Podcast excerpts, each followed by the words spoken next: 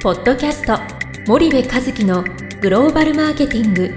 すべてはアジアで売るためには過去1000社以上の海外展開の支援を行ってきた森部和樹がグローバルマーケティングを分かりやすく解説します。こんにちはナビゲーターの東忠夫です。こんにちは森部和樹です。じゃあまあ前回前々回前々回と、はい。あのまあ、調査について、はい。あのいろいろ聞いてきたんですが、はい。あのまあ、前回の最後に、はい。まあ、仮説へのこだわり方が、うん。まあ海まあ、海外と日本なのか、うん。まあ、先進的な欧米メーカーと日本メーカーなのか、はい。まあ、ちょっとそこはいろい。ろあると思うんですが、はその仮説についてどうどう違うのかいっていうのを森部さんが感じるところを、はい。あのこの間コンサルのファームの話とかも出たんですが、はい。ちょっとそれを分かりやすく、はい。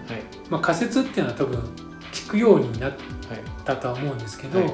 じゃあ実際その言葉がうん。業務の上で出てくるかっていうと、なんかまだまだ少ないのかなっていうイメージはあるんですが、その辺についてお聞きできればと思うんですけど、我々がそのお客様の戦略をこう作る時もその仮説の質をどれだけ高められるかということを意識するわけじゃないはいですか。はい。で、えっと、その仮説が全てと言ってもまあ過言ではなくてうん。仮説がないとうんその何を基準にどう修正していけばいいのかっていうことが分からなくて、はい。当然新興国という未開の地に行くわけなので、うん。想定範囲外のことは起きることは前提で出るわけなんですはいよね。はい。はい。けど仮説ゼロで出ていって、うん。想定外のことが起きるとそこはフリーズをしてしまうので、はい。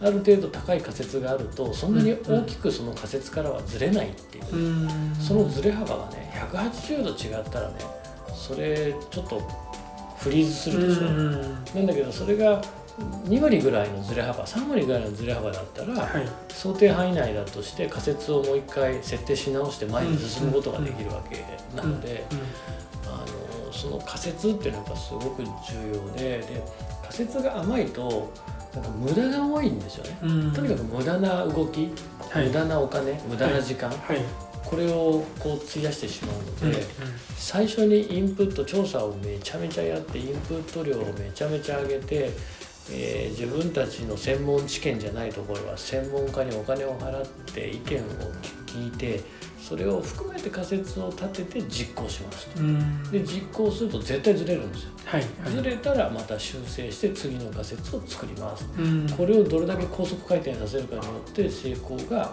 まあ近づいてくるっていうことなわけなんだけども、まあそういうことだと思いますけどもね。でその仮説を立てる力がやっぱり日本企業は弱いのでうん出てから失敗しててその失敗の要因がそんな要因失敗要因ねうん。うん出る前に分かってたじゃないですかっていうことが非常に多いと。うちの会社でやったら君クビだよっていうぐらいの、はいはい。その仮説の質でポンと出ていくわけ、うんうん。そうするとまあ仮説をつく、まあ、仮説はまあずれることは前提だけども、まあ進出する前にその角度を高めとかないと大幅にずれる可能性がありますよと、でそれによって無駄な時間がやっぱり、まあ、発生するわけじゃないですか、そうするとその時間に対する考え方っていうのも結構海外と日本では違うっていうことなんですよね。うん。どっちかというと日本は時間軸が遅く進んでるけど基本もうスピード勝負なわけなので、うん。その向こうはもう誰よりも早くその動いて誰よりも早く失敗して、誰よりも早く失敗するから誰よりも早く学んで誰よりも早く学ぶから誰よりも早く成功するっていうそういうロジックで動くわけですよね。でそこは仮説なしでやったら単なるあの神風特攻隊になっちゃうので、はいはい。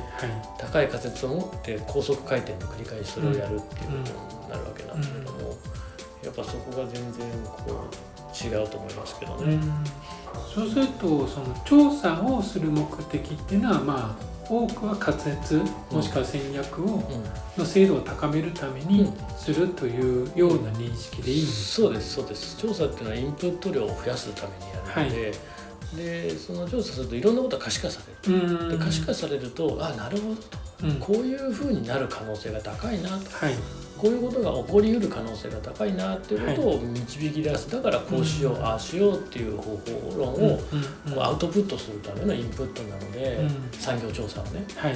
まあ、消費者調査もそうなんだけど、はい。特に産業調査はそうだから、うんそれをやっぱりもっともっと日本企業がこと新興国に関してはやっていかないと、うんあまりにも知らなさすぎでしょっていうね、んだからなんか人の100倍ぐらいのスピード短期間でうん。1ヶ月とかで全くやったことのない未領域のことをもうめちゃめちゃインプットするわけじゃない。そのはい我々がお客さんの仕事をする、だってお客さんの方が絶対知ってるわけでしょ？はい。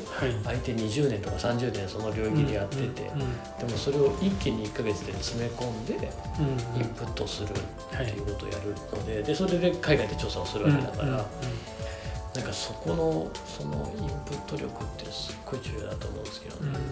わかりました。じゃあ最後にですけどちょっとまとめではい。そのまあ調査の種類はい。で産業調査っていうのがはい。あるっていうのをまあはい。初めて聞いた方もはい。はい。い。らっしゃると思うのではい。はい。まあ産業調査のちょっとあね。あのまとめというかはい。その意味合いとちょっとリスナーさんに分かりやすくはい。おあの森部さんからお伝えいただければと思うんですが。えー、と製造業の皆さんは調査をとにかくしなきゃダメですよと。で調査っていうのは決してその消費者調査 B2C がやる消費者調査だけじゃなくて、はい。B2C も B2B も産業調査っていうものをしっかりやらないといけないと、で産業調査って何かっていうと、うん。市場環境とか競争環境を可視化する調査ですよと、はい。でこれら調査っていうのはインプットで、うん。このインプットがないとうん戦略アウトプットは出せないんですよ、はいはい。インプットが少ない人はこれアウトプットも少ない。レベルの低い戦略しか出せないと、なんでレベルの少ない戦略しか出せないかというとインプット量が少ないからなんですと、はいでももう一つ重要なのはインプットが多くてもやっぱり知識と経験を掛け合わせるので、それによって100のインプットは1000にも1万にもなるし、知識と経験が少なかったら100は100にしかならなかったりもする、はいはい。なので、えーそこの知識と経験もお大変重要ですよと。で日本企業は調査を費用というふうにこう、あの感情ししがちなんだけども、これはい投資だというふうにししっかり思ってうん。海外事業の成功可否ってもう仮説の制度なんですよ最初に立てる仮説。うん。で結果としてこの仮説が高ければ高いほど成功確率は上がるし、うん。成功するタイミングって早まるので、はい。ぜひあの調査をねもっとやるっていうことをしっかりしてもらえたらなというふうに思います。わかりました、はい。じゃあ今日はありがとうございました、はい、ありがとうございました。本日のポッドキャストはいかがでしたか？番組では森部和樹へのご質問をお待ちしております。皆様からのご質問は番組を通じ匿名でお答えさせていただきます。